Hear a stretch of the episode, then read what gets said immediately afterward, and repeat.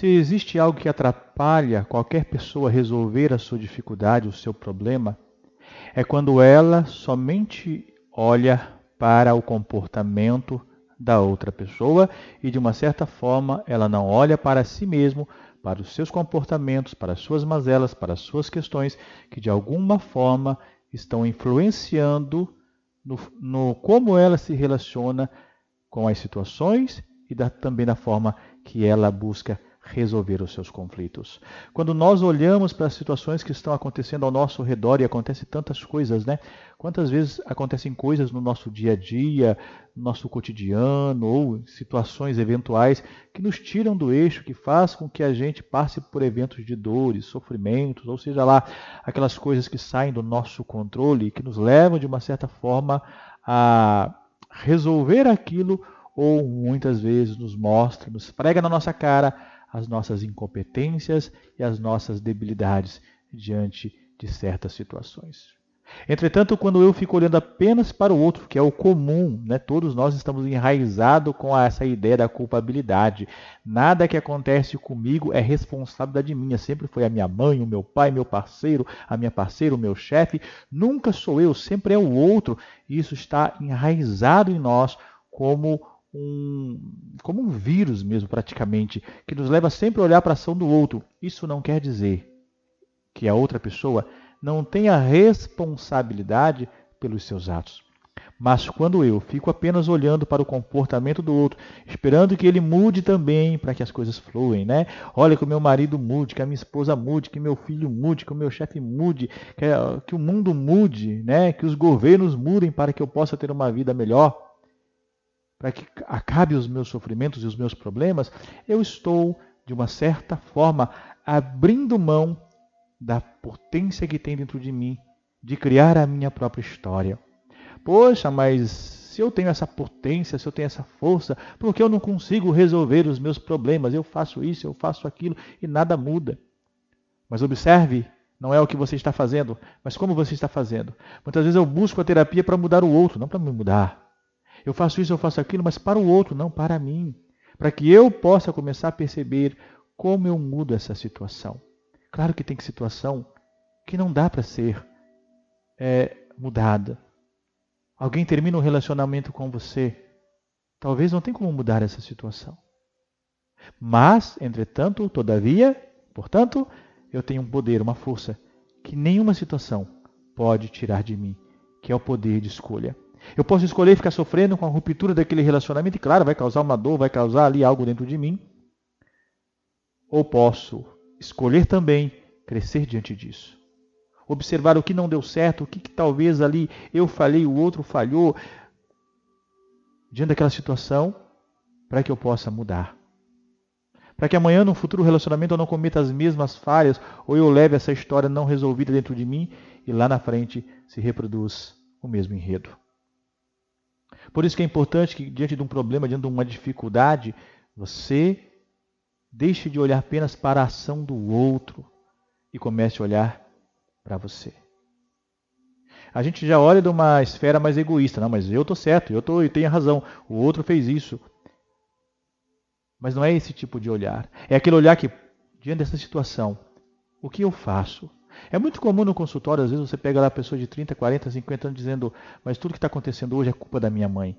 E como você diz, como você fala que eu não posso culpá-la. Primeiro, vamos lá, vamos fazer um pensamento aí lógico, né? Culpar está resolvendo o problema? Com certeza não, porque se tivesse, não estava nessa dor. Culpar tira a situação do que aconteceu? Muda o que aconteceu? Não. Quem fica mais preso quando eu culpabilizo o outro? Não é a pessoa, sou eu.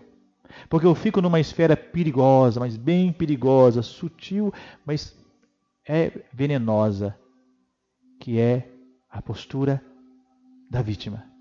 Eu sofri, olha o que aconteceu comigo, olha o que fizeram comigo. Ok, existe uma dor, existe algo ali realmente pesado na história mas você tem a vida na tua frente e você tem a escolha. Isso nem pai, nem mãe, ninguém tira de você. Não, claro que tira, por causa da minha mãe eu não consigo viver a minha vida. Você está presa, algemada, numa sala fechada, num cofre. onde você não tem a oportunidade de fazer diferente? Claro que você tem. Essa prisão está dentro, porque eu fico na culpabilidade, eu fico culpando o outro. Ah, meu casamento é ruim, é péssimo, é por causa do meu marido, é por causa da minha esposa. Meu pequeno gafanhoto, minha pequena gafanhota. Se o teu casamento está fracassando, está ruim, você tem parte nisso. Você não está casado sozinha, então tem um parceiro, mas tem atuação diante disso. Ah, o meu trabalho não está legal.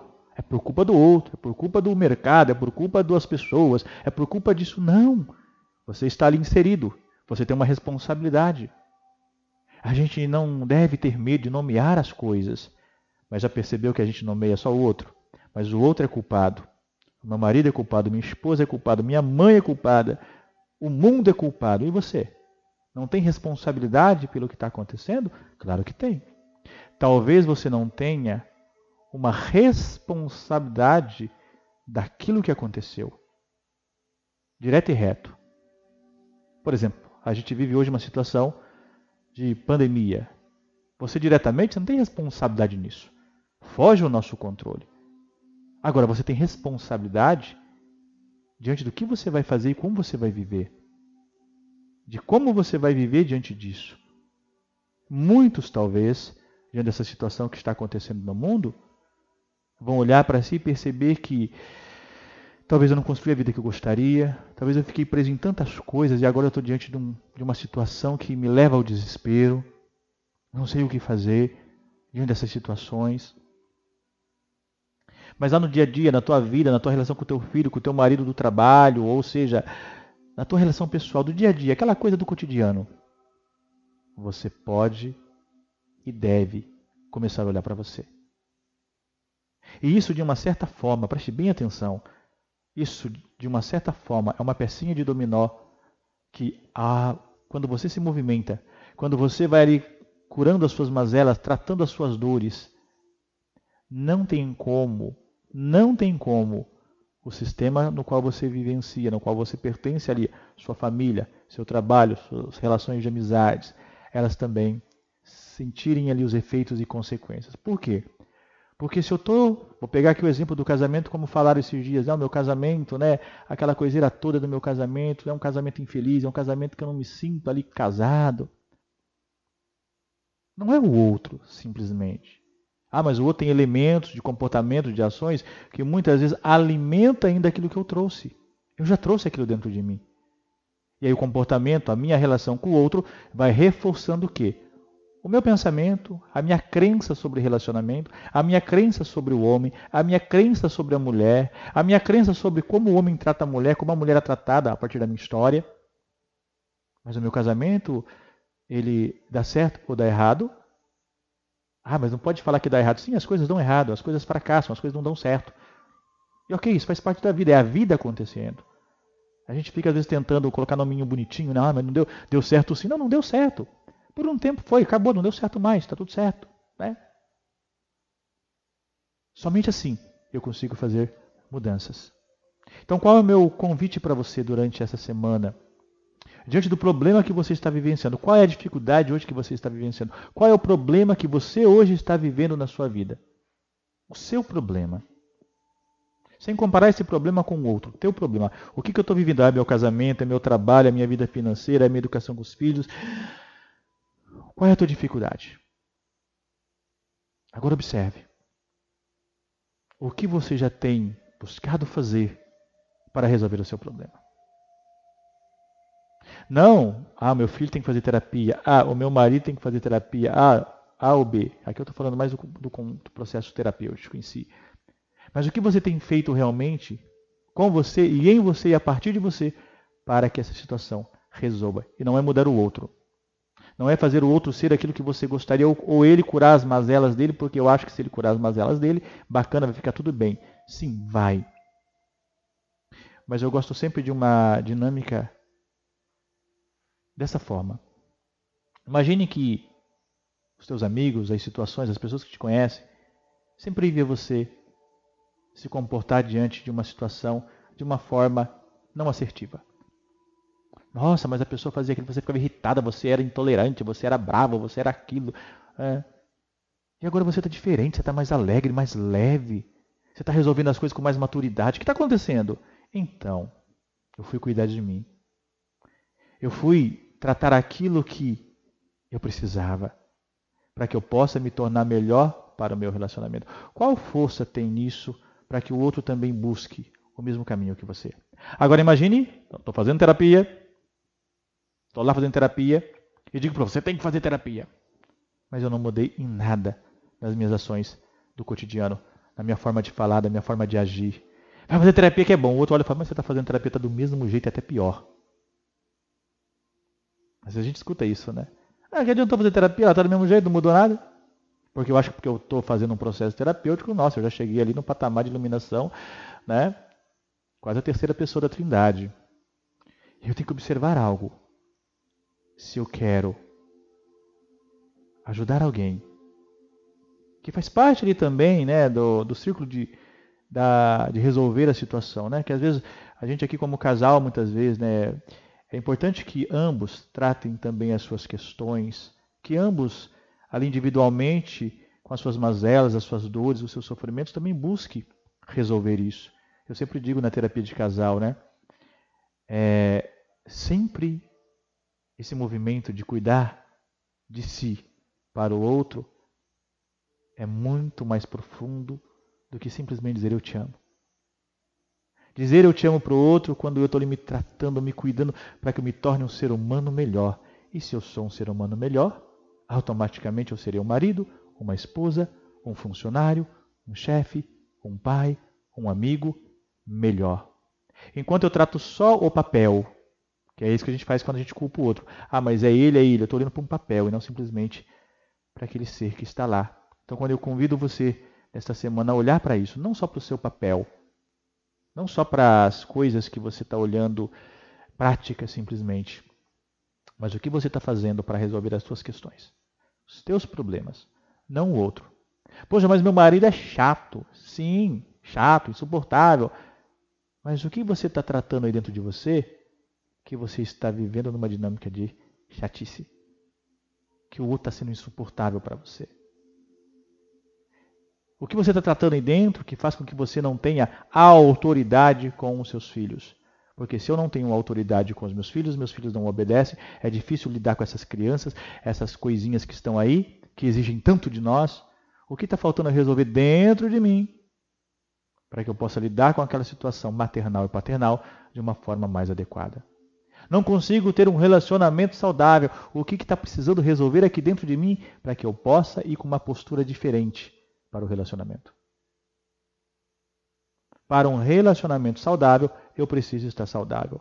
Para uma paternidade, uma maternidade saudável, eu preciso estar saudável. Para um trabalho saudável, ou seja, para que as coisas possam acontecer e não tire isso que não vai haver conflito, não vai haver dificuldades, não haverá situações de que eu preciso alinhar. Isso vai acontecer porque é a vida acontecendo. Entretanto, o que você está fazendo de concreto para resolver isso. Nossa, eu estou fazendo um monte de coisa, mas parece que as coisas não estão fluindo, parece que eu não consigo resolver o meu problema. Talvez não seja o que você está fazendo, mas a forma como estou fazendo para resolver isso. É como eu sempre digo para os clientes quando estão diante de mim na terapia. Não basta você estar aqui na terapia. Isso é um pequeno movimento de eu estar sentado ali diante do terapeuta. Isso é apenas um movimento que sim faz diferença, porque eu fui ali, mas isso não quer dizer que eu esteja profundamente, completamente aberto, aberta para tratar as minhas questões. Esse é um movimento mais é, pontual. Vou lá, pago a sessão, vou lá, faço uma entrevista, vou lá, agendo uma sessão, mas isso não quer dizer que só este movimento vai fazer ali com que as coisas mudem. Eu preciso rasgar o meu coração. Então quero convidar você durante essa semana, ao sair aqui deste vídeo, que você possa rasgar o seu coração para você mesmo e tirar o foco um pouquinho da culpabilidade. Nunca é sobre o outro, mas é sobre mim. O que eu estou fazendo? O que eu estou deixando de fazer? O que realmente eu preciso fazer para que esta situação que está acontecendo ao meu redor possa começar a ir para um caminho de solução. A começar por mim. A começar por mim. Nunca é sobre o outro. Pense nisso, reflita, coloque em prática, por mais difícil que seja, por mais difícil que é, pareça, porque o outro tem elementos realmente que reforçam aquilo dentro de nós, mas ele só reforça aquilo que já está dentro de mim. E você tem um poder, você tem uma força que nenhuma situação pode tirar. O que você escolhe? A vida ou a morte? O que você escolhe? O sofrimento ou a solução? Está nas suas mãos fazer essa escolha. Grande abraço, fique na paz.